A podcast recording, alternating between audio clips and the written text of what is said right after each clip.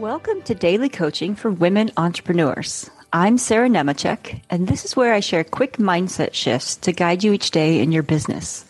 Business as a woman entrepreneur is personal, so let's have fun building your business without leaving your humanity at the door.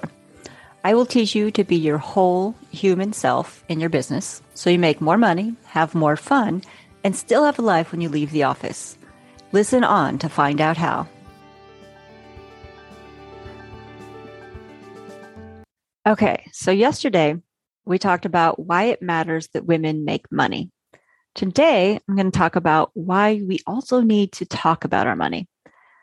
Talking about money really means pretty much anything related to money, finance, shopping, credit cards, economics, savings, investments, business, bank accounts, pricing, debt, all the things.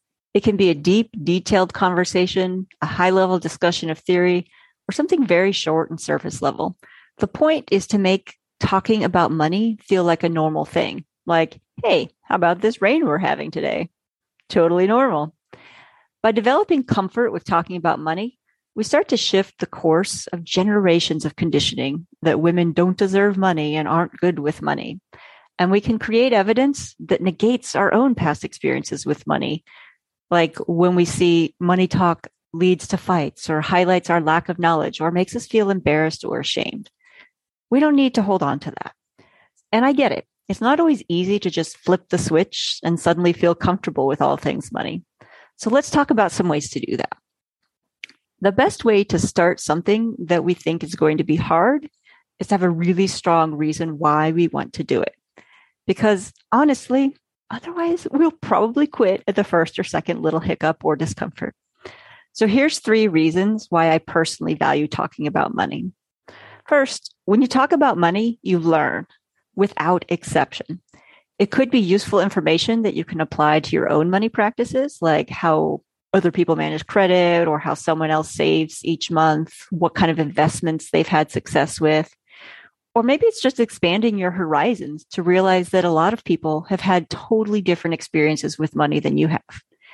Meeting people outside your regular money experience opens your eyes and helps you recognize and invite new opportunities and beliefs into your own life. You see, you see things that you didn't even know were available to you. Second, when you talk about money, you develop stronger relationships across the board. The more I talk about money with friends and family, the more we let our guard down and connect with each other. We're able to relax and share our ideas, our questions, thoughts, tips, and struggles because we realize we're actually all dealing with very similar emotions around money, regardless of the actual dollar amounts or situations. This can also improve things in your marriage or partnership. Instead of arguing about money, you realize that what you actually want from money and life are more similar than you think, and you're able to find ways to work together and support each other towards your real goals.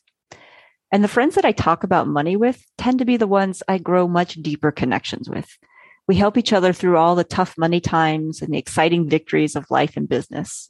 We talk about things like upside down mortgages, short sales, bad investments, losing jobs unexpectedly, starting businesses, closing businesses, and even the people in our lives who don't agree with us about money.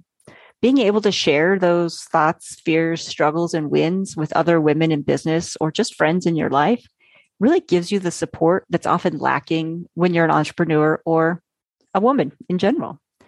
And finally, when you talk about money, you grow mentally, emotionally, and financially. The more you talk about money, the less negative emotion you feel about each money event that happens. The more you realize that money really is just a neutral tool that you can learn to use and practice and get better with. You grow confident, you get clarity on what you have, what you want, and how to get more of what you want. And you realize that you have every right to have, keep, and manage your money. You don't actually need permission from anyone, and you don't need to rely on anyone because you have it all within you. And finally, you grow financially because you have more knowledge and you can make calm, informed decisions. For example, you're more likely to price your services to make a profit. And you might actually enjoy looking at your numbers and managing your finances because you realize how much that relates to living a life you actually want. So, to recap, talking about money is essential for shifting more power into the hands of women like you and shifting generational patterns for women today and tomorrow. And for those of us who like more immediately tangible reasons to talk about money, these are the three we talked about today. When you talk about money, you learn. When you talk about money, you develop stronger relationships. And when you talk about money, you grow mentally, emotionally, and financially. Have a great day. Thanks for tuning in, and remember to get your daily dose of coaching here every weekday. Hey, if you enjoyed this episode, share it with one friend you think would appreciate it. Want more like this? Find all the ways to get more or work with me on my website at sarahnemecek.com.